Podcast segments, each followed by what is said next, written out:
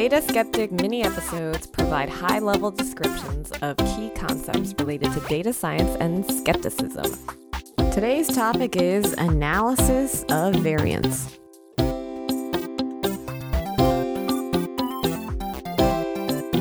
So, Linda, today we're going to discuss a useful tool for hypothesis testing called ANOVA. A hypothesis test, of course, is a statistical method for evaluating if a theory you have is supported by the data or not. For example, if you wanted to hypothesize if, I don't know, left handed people are better looking than right handed people, you'd measure the attractiveness of a random sample of people, separated by handedness, and you'd compare. So, ANOVA helps you compare whether or not two groups are different. Uh, well, not usually. It, it, I think it actually might work, but the reason most people turn to ANOVA is because they want to compare greater than two groups. So if you want to compare two groups, you might use something like a t-test, which we talked about in a previous episode. But for three or more groups, analysis of variance is really tuned for that situation. So, you want to give an example of three groups? Sure. So I guess we could go back to uh, we were talking about your barista days recently, and, and, maybe the metric that's interesting is how long people waited in line. Uh, on average, how long did people wait before they got to get you to make their drink? So Kyle's talking about when I used to a long time ago work at Starbucks. I don't know there was an average. No one ever told me how long people waited, but they said vaguely remember you shouldn't wait more than five minutes. Well, that's pretty quick, actually. To get up to the cash register. Well, was that true at your store because it was a really good store, or were there other stores that had a bad reputation that might have been slower? Or maybe they just had a busy reputation, right? I mean, I worked at two different stores. One store was very slow. Mm-hmm. So that was easy because there was usually only two people in line max. Mm-hmm. And then I worked in another store where there was always uh, like 10 people in line at the store with the 10 people in line was it that they had more people coming in or that the they ordered more complicated drinks? What was the nature of the delay? They just called it a high volume store. High volume store. And were they still five minutes to get your drink in hand there? That one i don't know. Again no one ever gave me the feedback. I imagine there might have been a manager who was who or like a regional manager who looked across these stores. Maybe they oversaw let's say 10 stores in an area, something like that, and they might want to compare the performance of these stores. Yeah, I mean managers, I assume their job is to tell them when they're underperforming and overperforming and where they rank in mm-hmm. their region. Yeah, exactly. So, analysis of variance could be a useful technique. So, we've talked about the average wait time, the mean at each place. The other thing we have to consider is the variance. So you said your store was it real? Did they actually get people their drinks in five minutes? Because that sounds awfully fast. The DC one, I used mm-hmm. to work in Washington D.C. I don't know because there was such a long line. But I would say, for the most part, most likely, because we were working very quickly behind the counter. And that was just the level of service that they wanted us to keep. Did you have more colleagues, more staff members at the one that was high velocity? Yes. Ah, so maybe it balanced out. Ah, so now that's really interesting. If they want to maintain that five minutes, we can measure if they successfully do it or not. But anyway, yeah, the variance, it had to be under five minutes. What was the average, do you think? Was it five minutes or was it four minutes? It's probably close to five. And what was the variance like, the over under, if you will? I mean, it depends on what kind of drink. True. If someone just wants a cup of coffee, that's already ready. So how long for that? Like in, within a minute of them ordering. Oh, what's the most complicated drink to make? I would say a frappuccino was the hardest one. Just had more steps. That's yeah. all. How long would the frappuccino take? I mean, it depends how good you are. All five minutes, maybe. No, I mean, depends how many frappuccinos you had in line, mm. right? If you had like ten frapp, if there were ten people in line and all ten of them ordered a frappuccino, then they would all have to wait a long time, right? Yep. But if there are 10 people, only one ordered a Frappuccino, then they could probably have it really quick. So let's say Starbucks simplified its business and all they had was the basic coffee. Walk in, give your money, get the coffee, get out. That's not what Starbucks is at all. But like, imagine a coffee house that's like that. Okay, what would be the average turnaround time then? Because they're all getting the same product, just in different quantities. I mean, I'd probably guess a minute because yeah. the coffee should already be ready. Yeah. Do, what would you think would happen to the variance? How would it change order to order? I mean, it wouldn't vary that much because it's a cup of coffee. The only variance is if they run out, then they have to brew more. Right, right. So we might say it's like average of a minute with like plus or minus 10 seconds standard deviation, maybe. That could be believable if the menu was quite simple like that. What if store A averaged one minute and store B averaged one minute and three seconds? What would you think about those two stores? Nah, doesn't matter. Right, yeah, it's probably equivalent, especially with the variance so small. What about one minute versus three minutes? Well, that one, you have to ask why. Yeah, yeah.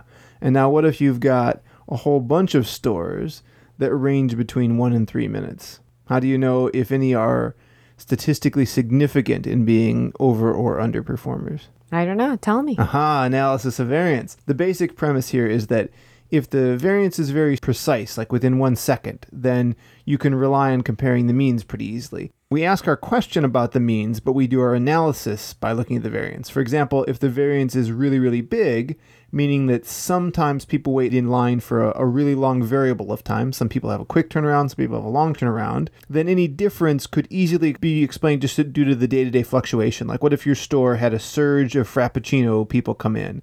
Obviously, that would skew your average a little bit slower for that day.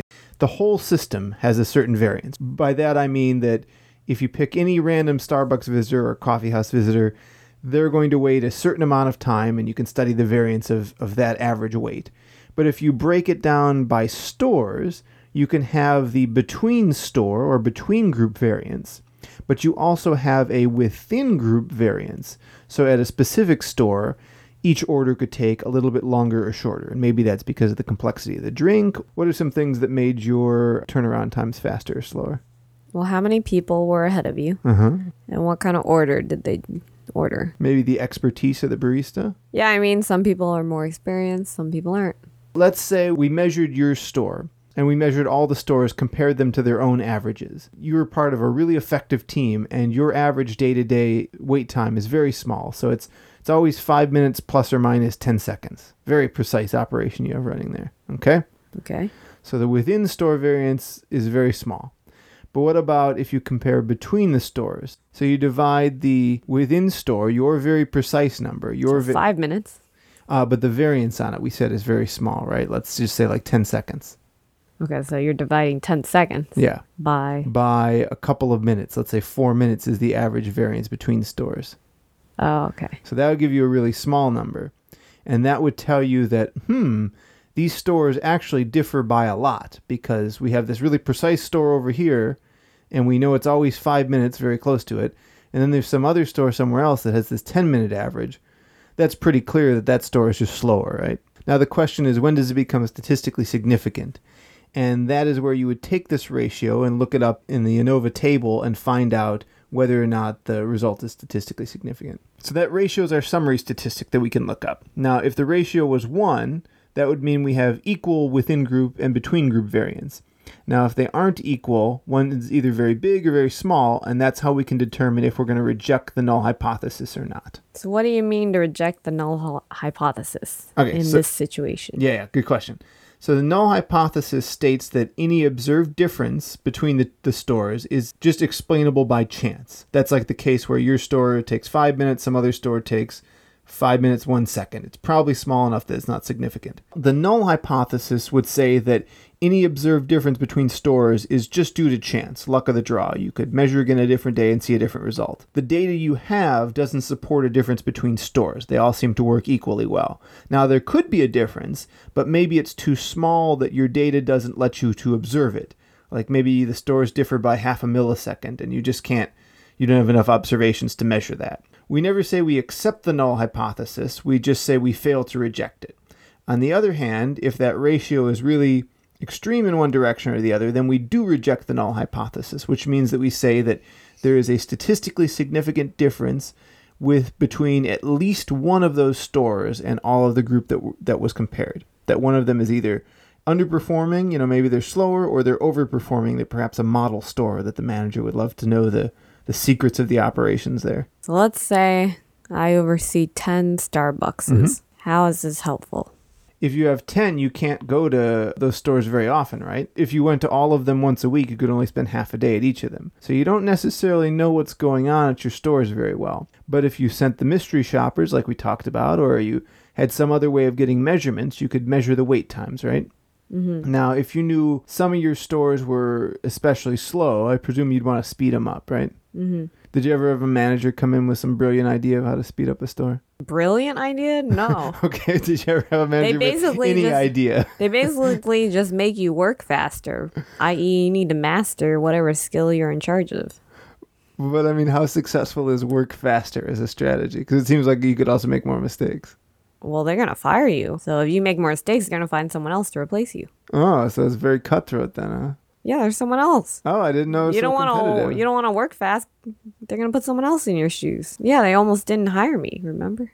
Oh yeah. Uh, tell the story of why you got in. Uh, well, I worked in North Carolina at a Starbucks that was not competitive, and they hired me right away, trained me. I wanted a summer job in DC, and I tried to apply. So then I went up to the Starbucks and I was like, "Hey, do you guys have any job openings?" And they were like, "No."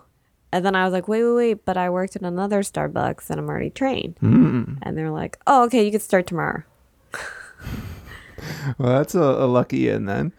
So yeah, another way your manager could use analysis of variance is maybe you as a new employee, he wants to know if you're good, right? Like maybe you need more training, or or maybe as you say, he, he'd want to fire you, or maybe he wants He to. make- sh- it was the she, Oh, by the way. sorry. I want to correct you. All right.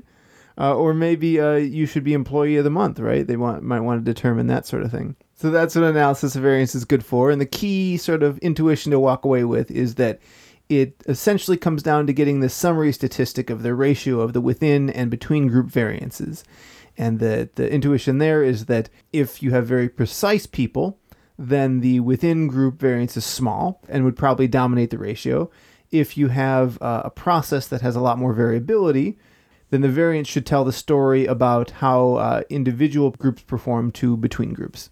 The summary statistic will help us determine if we can reject the null hypothesis or not, meaning we can conclude that one or more of the individuals is performing notably different. So, analysis of variance never came up in your performance reviews or anything?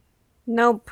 I think there's a cost to gathering this data. Ah, and that is a really interesting point. Wh- What would you estimate would be the cost of doing something like that? Do you know? I have the- no idea. I don't even know how someone would uh, start measuring this. well, there's the mystery shopper, right? You have to pay them. Well, you just have someone standing there and recording when everyone finishes their drinks. Yeah. Maybe if you're lucky, you could build it into the register, but that has some bias, right? Some people close out orders before they're done, I bet. And there is Goodhart's law at work, too. If you're going to measure employees based on how fast they can complete a transaction, then they're probably going to mark it complete before it actually is complete. Right. Yep. As we talked about Goodhart's law recently. Anyway, I think that's a pretty good coverage of analysis of variance. As always, thank you for joining me, Lindy. Thank you. And until next time, I want to remind everyone to keep thinking skeptically of and with data. For more on this episode, visit dataskeptic.com. If you enjoyed the show, please give us a review on iTunes or Stitcher.